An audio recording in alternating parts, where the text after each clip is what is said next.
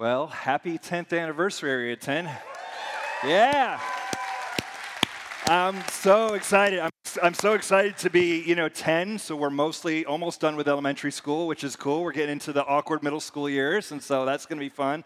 But I'm just excited because I just had a lot of time to reflect over the last few months of 10 years ago this weekend of, of people walking up, and 233 people showed up to, uh, to, to be a part of this thing. We had a core group of about 80 people that wanted to see this church get launched, and it was a, a beautiful day basically the opposite of today is what it was 10 years ago. Uh, beautiful, beautiful weather, and, and people just showed up to check out this new thing, and, and, and we've just seen it grow from, from that point, and it's just been so exciting. Uh, I want to show you a video we did um, on October 10th, 2010. So 10, 10, 10. Uh, we had one service at that time at 10 a.m. And so at 10, 10 a.m. on October 10th, 2010, we showed um, a video, uh, sort of Area 10 fun, and, and I just wanted to show that to you again here years later because it's, it's, it's it's just fun images of, of, of people, and some of them have moved on to other places, and some of them are here in our church. They just look older now, so it's kind of cool. So check this video out.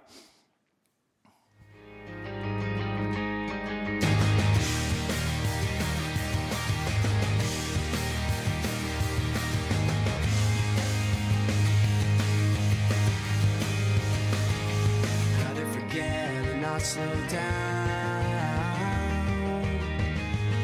Gather regret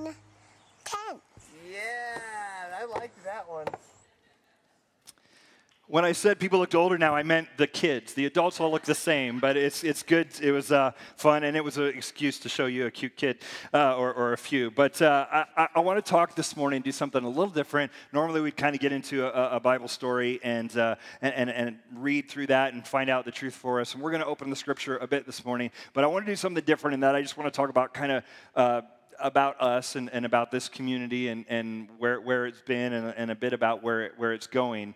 And so it'll be a, a little different. This church is not perfect. We've made our share of mistakes over the years. But as I was reflecting on it these last couple months, there's some things I just really love about this place that you, you pray that God will, will birth this church and that God will bring the people, and then He brings people, and then you go, okay, this is what we have to work with. Let's go and let's do this thing together. And it's just been exciting to see uh, what, what God has done through the people that have come here. And there's some really good things going on. So, what I thought um, I would do is give you like 10 things I love about you. Uh, have you ever seen the movie 10 Things I Hate About You, that 90s flick? I, could, I, I love that movie so much I could almost quote the whole movie to you right now, but I'm not going to. I know you can be overwhelmed and you can be underwhelmed, but can you ever just be whelmed? I think you can in Europe. Okay, so. Uh, so I'm not going to do that whole movie, but uh, I thought we'd do the opposite of that. Gonna, I want to do 10 things I love about you. So, and normally when I speak up here, I have like one to three points. This one time I have 10. So we'll be here a while. Uh, eh, but, I, but I promise I will speak faster than I normally do, and, and we'll, we'll be fine. But I, there's, there's 10 things that I've been reflecting on that I really love that um, Uh, I, I, I don't know if they're unique to this place, but they definitely describe this place and describe this community. So, number one, here we go. I love your heart for the city. Richmond has a lot of issues and, and historically has had a lot of issues back all the way to the 1700s of some of the darkest stuff in America with, with racism and slavery have passed through Richmond. And you almost you can kind of feel the ghosts of that here in the city. And there's a lot of challenges that the city has. And yet, uh, this is a group of people that loves it anyway. Not everybody lives here in the center of the city, but everybody loves here. And I think that's a, a powerful thing. And, and, and Richmond is better than it used to be, and things are getting better. When we moved in, when my family and I, when we moved here 12 years ago, we moved to a neighborhood very close to here, and you know, people said, oh, I don't know if that neighborhood's so good. And, you know, there's like drug dealers and all these things that they were describing. And uh, we've seen some weird things over the years, but generally it, it has gotten better. And uh, I have seen uh, growth in the city. Now, I realize that not every neighborhood is like that in Richmond. There are still neighborhoods today um, that, that have a lot of problems and a lot of struggles, which means we've still got a lot of work to do because we want to raise the tide for all the boats. And we want, we want this to be um, an incredible place of flourishing for everyone, not just for pockets of people. And so there's still a lot of work to do. But I love that in this church, you love this place and you pour into it. Uh, a scripture that was very influential in, in launching this church was Jeremiah 29 7. It says this. Uh, God says, But seek the welfare of the city where I've sent you into exile. I don't think I'm in exile here. I hope you don't feel the same way. But that's what they were. And pray to the Lord on its behalf, for in its welfare you will find your welfare. God told the Israelites who were in exile in Babylon, He said, Hey, make Babylon good. I know it's not your home, it's not your place, but make it good and, and pour into it because as it does well, you will do well also. And what I've seen in this church is a lot of people who really have a heart for this city and want to see it flourish in all sorts of ways. It's been fantastic. There's many stories I could tell you. One that came to mind as I was preparing this is Anna Grebe, who doesn't know I'm giving her a shout out right now. Um, I should probably cleared that with her. But uh, Anna, um, she, she heard a message when we were talking about love in the city a few years back, and she said, All right, I'm going to go and, and, and see what needs to be done. And she, she came across a, a, group home that was near here, the Parkwood, and she poured energy into that and said, Let me just go in there. You know, I, I don't want, I mean, yeah, you have to have permission, but she wasn't waiting, waiting for my permission or anyone else's. She was like, Hey, something needs to be done here. Let's pour into this. Let's make this happen. And she went over there and started working uh, in the Parkwood and in recruiting other people to, to love the people that were living there and to try to shine some light in, into that place. And I think that's pretty awesome. And so at our church, uh, our vision statement going forward, we've said, hey, we're transforming lives in the city for the city. We're doubling down on the city of Richmond. We want to be here a long time. We've purchased property that helps us to, to not be in everything be a rental situation. Uh, and we want to be here a long time and investing here a long, a long time because we love the city and we have a heart for it. Number two, you are generous people. Area 10 started with money that was given to us by, um, really, there was a guy named Mr. Fulcher who lived in Newport News. And when he died, he left about $500,000 of his money. He left it to an organization called the Virginia Evangelizing Fellowship. That organization is now called Waypoint.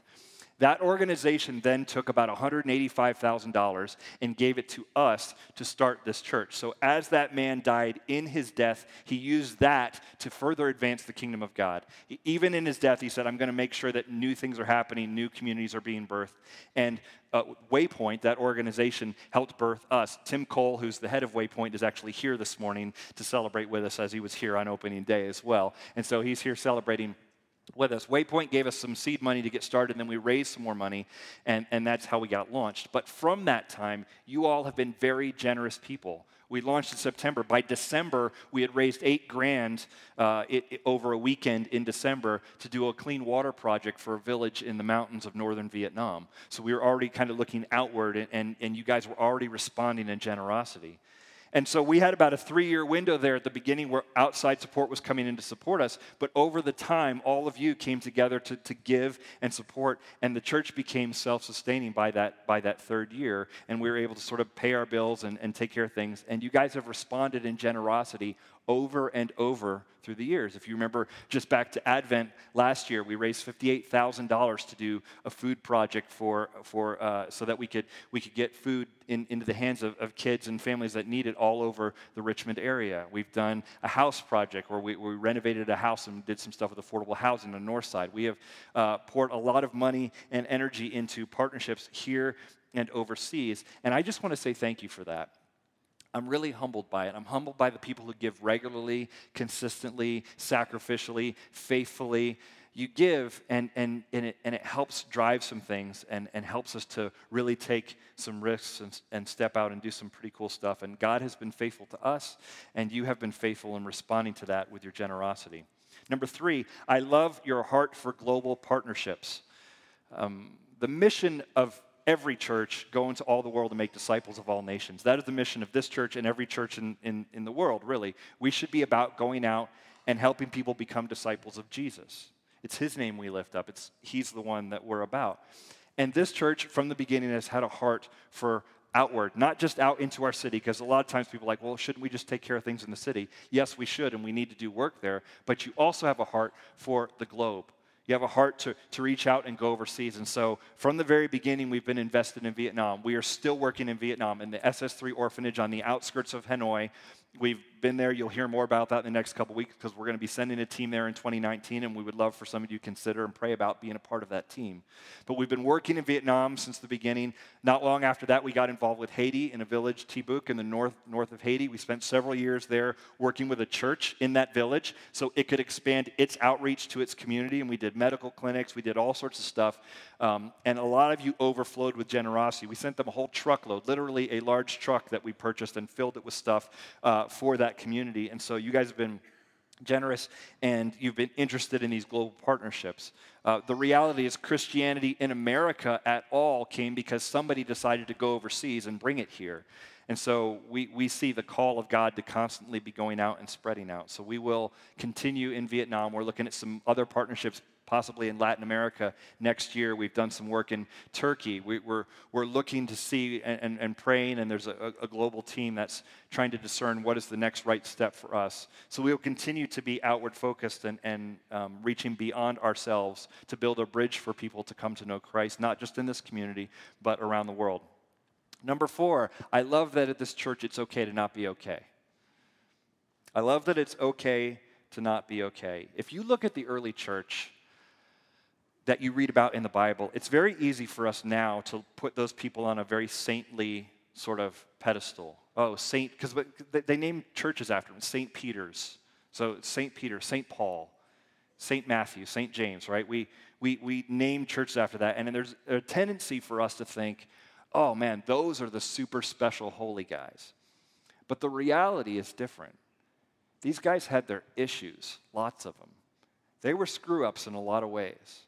In fact, Paul, who wrote so much of the New Testament, who Paul, a guy who you could say after Jesus was maybe one of the most influential figures in the world in that he spread Christianity around the, the, the, Roman Empire and then which spread out to the world. Listen to what Paul says about his own struggles in Romans chapter 7. He says this So now it is no longer I who do it, but sin that dwells within me. For I know that nothing good dwells in me, that is in my flesh. For I have the desire to do what's right, but not the ability to carry it out.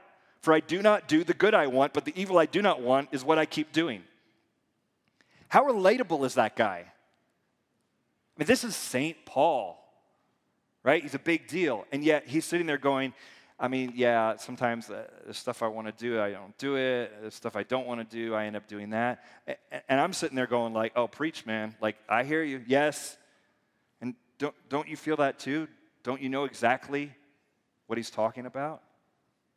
But what I love about this place is that it's okay if you're not okay. That you don't have to clean yourself up and look a certain way in order to walk through the door. That you can come as you are. Now, a lot of churches say that. It's just really hard to live it out. It's a lot harder to, to live that thing out. It's easy to say, oh, come as you are, but then we communicate in sort of little ways that, no, you can't come as you are. Like, you know, you better dress up really nice and wear a tie to come to this church. You know, this church is kind of like that. You, you have to look a certain way in order to be here. And it's like, no, we have such a range of people here from different uh, cultures, backgrounds, socioeconomic groups. And, uh, and I think that's awesome. And we don't have an expectation that you have to clean up just to be here. We want you to, to be here. And, it, and if you're not okay, um, that's okay.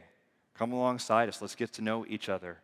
Um, and let's, and let's, let's help each other as we grow on this, on this journey. Um, I, I, I love that the leadership of this church and the, and the congregation, this church, we are committed to never losing sight of that. We have to remember that there are people not here that we want to reach out to that are going through a lot of stuff.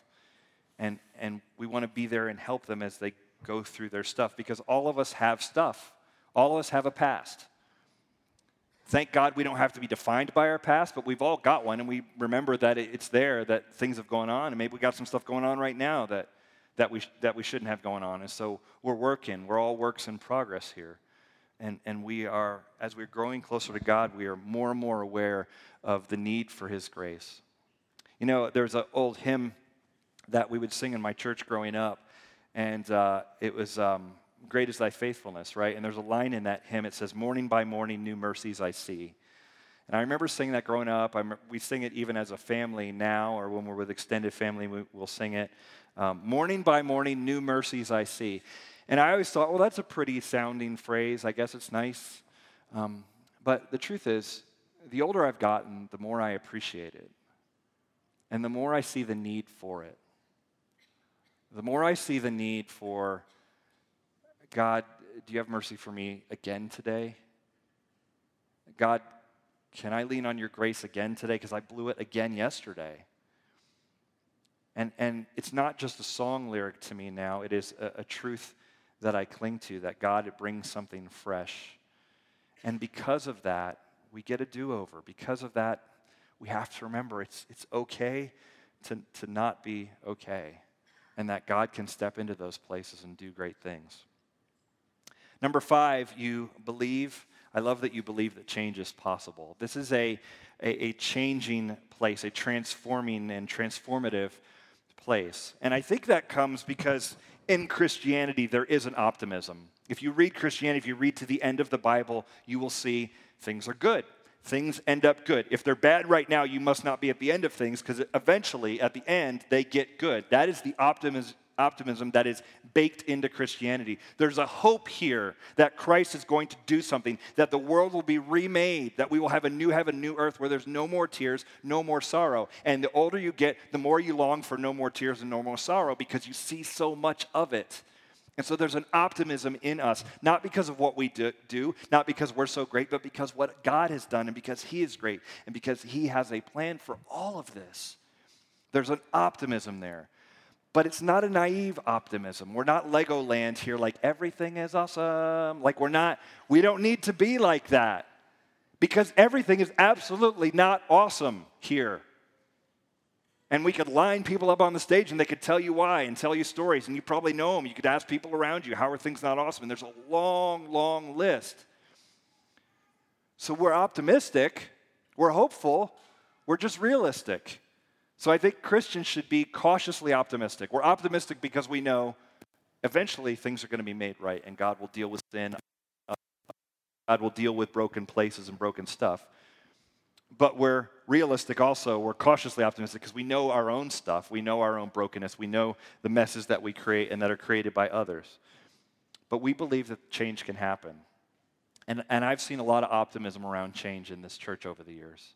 I've seen people get baptized here. I've seen people, um, marriages get better. I've, I've seen um, people get into relationships that are healthier. I, have seen people get free of addiction here uh, over the years. And when I see that stuff, it fires me up. And I've had enough people around me that when I get cynical, as I can, as our culture tells us to, as a read through my social media will make me, as I get cynical, there's enough people around here that are like, yeah, but we have hope, right? We're those people. We're the people who believe. We're the people who are grounded in something real, and we've got hope for a, a better future. And, and, and I'm, I'm so encouraged that, that we believe that change is possible here and that you guys have really lived into that. Number six, see, this is going quick, right? We're flying through these. Don't answer that. Number six, uh, I love that you have a servant's heart. Uh, there's an interesting account where Jesus is talking to his disciples. And the disciples, being 12 of them, they roll with Jesus for several years. And they start thinking that they're a pretty big deal. And they start arguing amongst themselves which one of us is the biggest deal. Like, which one of us is Jesus' real right hand man. Like, I know we're all close, but who is like the best, right? And they have this argument. And Jesus overhears this and he challenges them directly. And listen to what he says in Mark chapter 10, verse 42. And Jesus called them to him and he said to them, You know that those who are considered rulers, of the Gentiles, just picture like the average Roman citizens when he says Gentiles, lord it over them, and their great ones exercise authority over them. But it shall not be so among you. But whoever would be great among you must be your servant. So I know you're all arguing about who gets to be the biggest deal. Here's the reality. You know how that game works. You know that people grab power, and there's power struggles going on throughout in the ancient world and going on till today. People grab power and they go, This is mine. I'm the most important, and, and you're going to listen to me, and I'm going to give the orders and all that kind of stuff. I know there's that game that is played in culture, and Jesus says it's not going to be like that in my kingdom in, in my church, in, in, in my kingdom expanding out across the world, we are going to do it differently. And the way it's going to work is if you're going to, if you're going to lead, you're going to serve.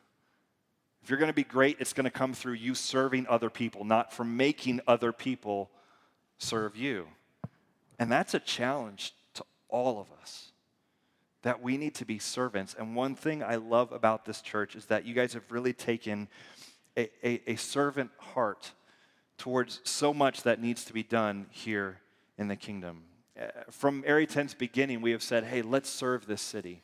Let's serve Richmond and help it to be better. And we've done things. We've, we've done cleanup projects around Carytown. We've, we've done tutoring um, in the public schools. We've done mentoring with kids in, in, in foster care. We have worked at just different projects all over the city trying to help and serve this place. And not because Richmond's so amazing, but because we want to help make it amazing by loving and serving it more. And many of you have stepped up, hundreds of you every month step up and serve within this church.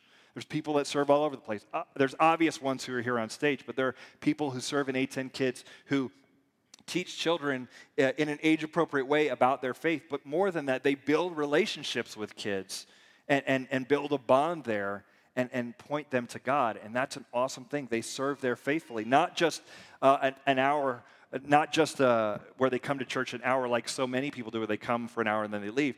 The folks that serve in A10 Kids come for an hour and, and serve, and then they come back for a second hour and, and worship together with the body in here. And I just think it's awesome. There's people that serve all over the place. Somebody served you by making coffee this morning. Praise Jesus for that, for that guy.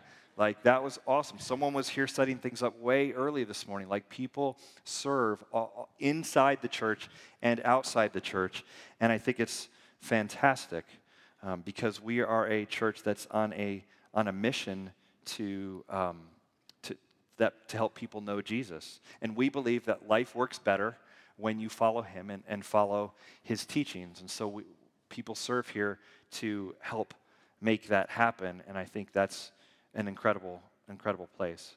When I think of um, servanthood here in the church, I remember um, Grace Gillespie, who was here at the beginning of Area 10. Some of you may remember her if you were here. Uh, we launched the church on September 21, 2008, and Grace showed up. I remember walking from here to Cartwheels because Cartwheels was smaller then, and it was our kids' ministry space. And I was walking there, and coming up Colonial, I saw Grace, and I knew Grace was walking to serve in the nursery. And, and, it, and it just struck me because it was our first service. We only had one service, so part of the reason we went to two services is that so A10 kids workers could go to one while serving in the other. And even today, as we're just having one, we actually got outside hires to come in and help serve down there so our kids workers could be in here as well. And I remember that Sunday seeing Grace walking towards cartwheels, and I just thought, here she is showing up to, to serve other people's kids at a church she's never actually even been to. Like we hadn't even gotten going yet. And there's, there's just something about that servant heart, that spirit, that has carried through this church. And, and I still see it in so many people who uh, show up early and stay late in order to do uh, great things here. Number seven, I love that you are creative. Um, a lot of people think, hey, I don't have an artistic bone in my body. And I heard Erwin McManus say this, a, a, pastor out in California. He said, You may not have an artistic bone, but every single one of you has an artisan soul. Creativity, making something new, that is hardwired into us by our Creator. It is our Creator who put us in the Garden of Eden and said to Adam and Eve, You have the raw materials, now go make something out of this. Go make something beautiful. He didn't set them down in a city, He set them down in a garden with some trees and was like, Have at it and go make something. And that's the beginning of the Bible. If you read the end of the Bible, the Bible ends in a city. There's a new heaven, there's a new earth. There's going to be a new city that we will all live in, called in the Bible, they call it the New Jerusalem. So I'm thinking if the world started with a garden and it ends in a city, somewhere between those two points, someone's going to have to like make stuff. Like we've got to like build some roads and we've got to like have some public sanitation and we've got to have dwelling places and we need you know places to work and we need all of the things that are that are there in a city. And it, and it strikes me that god has, has put that on us and said go create go make something uh, out, out of these raw materials i've given you. And so we do. We take all the spices and we make new meals out of them. We take all the materials and we build things out of them um, and, and this is a creative bunch of people. I've heard people talk about our church in the community, and they refer to it as, a, as an artsy church or right brained or whatever that is. I, am I'm, I'm always like, I guess, I don't know. Um, we're in a beautiful space, I know that. And I think there are creative people in this church who use their creativity to, um, to, to, to, reach, to reach others. We purchased this property, we are so close to it being ready to open. Um, we're going to be on the property today when, we when we dismiss in here, but the indoors part is almost ready. Um, and one of the things we discovered as we were building that out, it originally was, a, or had most recently been a, the window company, Richmond Window Company, and it was two stories, but the second story, as you went into it, what was there when we bought it in December of 2016, the second story was horrible.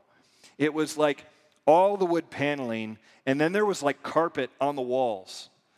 I don't even know why. I don't know want to know what's going like what why. So you had like it so it looked like like your parents' basement from 1975. All it needed was the sofa and it was like and but more more importantly like it was not up to code in any sort of way. Like it was rough. So one of the first things we did was rip out all of that second floor and just open up to this one big space and what we uncovered was beauty hardwood floors that were, that were rough but needed work, but the bones were there. The, the, the brick walls, the, the high ceiling, like a 20 foot ceiling, is just a gorgeous shell of a space that we were going to then take and do something with it. Well, one day, our general contractor was up there, and there was a drop ceiling up there, about 20 feet up, kind of an old tin drop ceiling, which itself was pretty cool. And he looked above the drop ceiling and he snapped a photo and he sent it to, and he sent it to us and he said, Hey, there's some lumber trusses up here that are really beautiful. Do you want to get rid of the drop ceiling and expose the trusses? And we were like, yeah, like what does that cost? How do we do that? And we looked into it, and, and what we discovered uh, is that there are beautiful lumber trusses, and so we made the call to remove the ceiling. I want to show you a picture of those. You can see at the top there. So this sort of vaulted ceiling. And there's three of those big trusses, and you can see some of the brickwork. You can see the scaffolding where they've been working on the windows. Those windows used to be painted over and were all dark. And um, so it's a beautiful detail. And we didn't expose it just because it would be functional. It has some function. Having a higher ceiling like that allowed us to move the HVAC ductwork higher up and stuff like that. So there's some functional reasons to do it. But another reason to do it is be, just because it's beautiful. Because we serve a God that loves that, that, that created beauty, and we want to honor him by doing something beautiful. And so we exposed that, and uh, it's making the space more beautiful, and, and, we think we're making Carytown more beautiful. Um, if you think about cathedrals, all the cathedrals that you would visit in the world, they're beautiful, and they're beautiful because somebody thought God was worth it. And somebody thought, I'm going to give the best thing that I can to, to honor God. Uh, we're a creative church. We write music here. The, the, the worship band writes music. Uh, we create videos that we will show from time to time here, uh, and people use their skills on that. Uh, if you get a chance on the new property, go look at the Moth mural that was there. Christiana Woodard has been working on that for the last couple weeks. She's a brilliant artist, and it looks fantastic. And, and I'm telling you, all of my neighbors who live in this neighborhood, I met with them this week for a neighborhood association meeting, and I was talking about the space a little bit, and they were all like, this looks great. Like, thank you. Because it had been such an eyesore at the end of the street for so long. They're like, thank you for making it look nice. And I was like, yeah, this is why we, we do this for, for the sake of the community out, outside our, our doors. And we need to continue to think creatively because I don't know all the problems that are coming for us as a church, as a culture, but we're going to need creative thinkers to get out of whatever, whatever comes our way and to continue to grow. So, number seven, you're creative. Number eight, you are welcoming to outsiders. Um, I love this concept of hospitality, um, except that I've always thought of hospitality as like, like if you're good at being hospitable, like you, you make tea cakes and like doilies and stuff, and you like you make things look nice or something like that. Oh, hospitality. But when you read the word in the New Testament, it's this. Hebrews 13 says this: "Let brotherly love continue. Do not neglect to show hospitality to who? Strangers, for thereby some have entertained angels unawares." That word hospitality in Greek is the word philoxenia, and it means lover of stranger. So when he says show hospitality, he's saying show love to strangers. As opposed to, and you may recognize the root there, the other word, xenophobia, which is fear of strangers, fear of other people who are different than us. What we're called to is to show hospitality, to show philoxenia, to show love to strangers. And I love that this church has, has done this. People have all, all kinds of backgrounds have been welcomed here. And as we continue to grow, I want us to continue to do that, to continue to reach out uh, and, and to continue to welcome people in. No matter where they're coming from or no matter where they've been, they can, they can find a seat here and, and, and, and get to know the community. Um, and so I, I, the church has been that, and I pray that it will continue. Now, I've got two more, two more things here to finish up. And to do that, um, I want to bring out my wife, Abby. Uh, Abby has been uh, obviously a huge part of this church, and I'm the one who's like this all the time, uh, and she's the one behind the scenes kind of making some things happen. And a lot of the vision, whether it was Cartwheels and Coffee or a lot of things that we even did with Area 10, came from her mind and from her heart and conversations and prayers that we had over the years. So I just really appreciate her um, in, in all of the wife, mother of my kids, and all of those things, but then also just as a partner in this whole thing. Um, she, has to, she has to put up with a lot in her role um, that I, I, think a lot of people don't really appreciate, um, but I, I love how she has handled it and is constantly speaking into the vision of like where can we go next and what does this church need to be? So i thought it'd be uh, appropriate that she would share also. So she's got a couple things on her heart that she's going to share for you with you for numbers 9 and 10 so you go and i'll, I'll just sit here and watch like they do. Okay. all right number 9 i love that you care enough to do things well. Most of you are probably at least somewhat familiar with the uh, account of creation in genesis it starts out in the beginning, God created the heavens and the earth. And it goes on for a full chapter describing how God made the universe.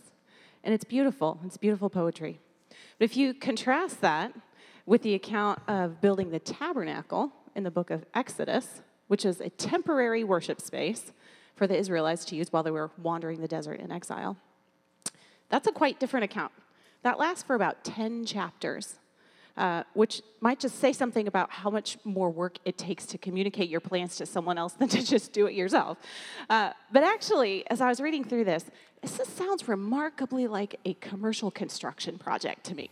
Um, maybe that's because I've been knee deep in it for the last two years, and those of you who are in that industry um, uh, reading this might, might see the same. But being that we've been knee deep in a commercial construction project for the last two years, um, I've, de- I've developed a great appreciation for the level of detail that it takes to make a project like that come together. And the fact that something like that is right here in Scripture tells me two things. It tells me, one, that the details of the places that we inhabit matter. There's a lot of detail in this description the color of the curtains, the types of materials used, the length of the poles and the bases to hold those curtains. The Lord goes into a lot of detail to explain how the physical space should look. And it tells me that He is a God of the little things. We honor our Creator when we make beautiful things and when we pay attention to those details. It's easy to say, oh, that's just a little thing. It doesn't matter. It's just a sign, it's just a chair, it's just a logo. Who's going to notice? But the truth is, the depth of our love is shown in how we care for something, even down to the littlest detail. The other thing it tells me this is that we give our best to God because He has given His best to us. The tabernacle wasn't constructed with leftovers. The Israelites weren't giving their hand me downs, the stuff they were kind of done with anyway, didn't have a use for. They were bringing their very best. They were bringing gold and acacia wood and purple linen. And we want to follow that example. In fact, we included, it as a value of our church that pursuing excellence honors God. And I see that value all over this church in so many people. I see it in someone like Dave Allum, who has used his time and energy and expertise to help us get the right lighting and video and audio here in the Bird and in our new space next door. I see it in people like Tim Coppage, who are here week after week earlier than just about anybody, constantly tweaking the lights and making sure everything looks good on this stage. I see it in people like Jack Fry, who has given countless hours to painting and building and planting and organizing teams of volunteers to get our space down the street ready for our families and for our neighborhoods. I see that commitment to excellence when I hear Rachel Wooler describe all the thought and care that went into our new logo design. And I see it every week when I hear Tommy or Landon lead worship. What we do matters, and it matters that we do it well. Number 10, I love that you care about kids. And you've proven it over the course of our 10 years here. Did you know, some of you might not be aware of this, but that even before A10 started, a month before actually, we opened Cartwheels and Coffee. It was August of 2008, on the weekend of the Watermelon Festival, the Friday before actually. And it was only possible because of the love and support and sacrifice and sweat equity of the same people that helped us to get Area 10 started. So it's baked into our DNA to love and serve and care for kids and families. And Chris has already mentioned some of the ways, the other ways that you have helped kids and families over the years. You have filled backpacks and Thanksgiving meal boxes. You have hosted back to school nights. You've opened your homes to kids in foster care. You've taken meals to new moms. You've taught in A10 kids. You've sponsored youth group events. Some of you have even traveled to the other side of the world to show kids in an orphanage in Hanoi that you care and that God loves them. And can I just say, as a mom and as a person who cares deeply about kids, thank you. I love that my kids have grown up. Oh, I told myself I wasn't going to cry. I love that my kids have grown up in a faith community that values them so clearly. They never have to wonder if they matter or if there's a place for them or if anyone's going to show up for them because you have shown up over and over again. You, you keep doing it. Jesus said, Let the little children come to me and do not hinder them, because the kingdom of heaven belongs to such as these. So thank you for making Area 10 a place where kids know that they are loved and that they belong.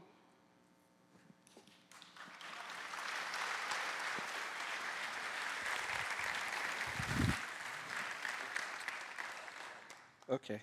You gotta, you gotta warn me on that too, right? So, um, so there's 10. Um, where, do we, where do we go from here? We have hopes about what this community will be in the next 10 years. We have dreams about that.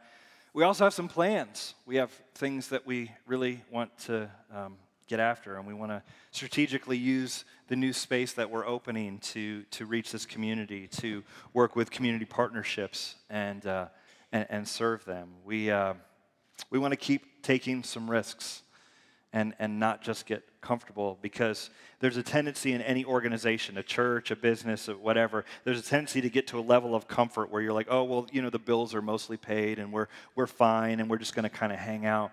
Um, and it's real easy to do that. And when you do that, you start looking inward and you go, let's just take care of our thing and our people. And just, we're just going to kind of huddle up. And, you know, the world's crazy and we're just going to form a circle and, and we're going to huddle up and just take care of each other. And we're going to keep, yeah, we'll huddle up, but we're going to face outward when we hold hands. We're going to face outward and say, where are the challenges? Where, where, where are the needs? And let's, let's keep going after it and let's keep taking risks and, and let's keep getting our, our hands uh, dirty. Um, I'm, I'm, I'm committed to, um, and my prayer is that He's going to do things in the next 10 years that are just going to blow. Um, it has really been a joy to serve.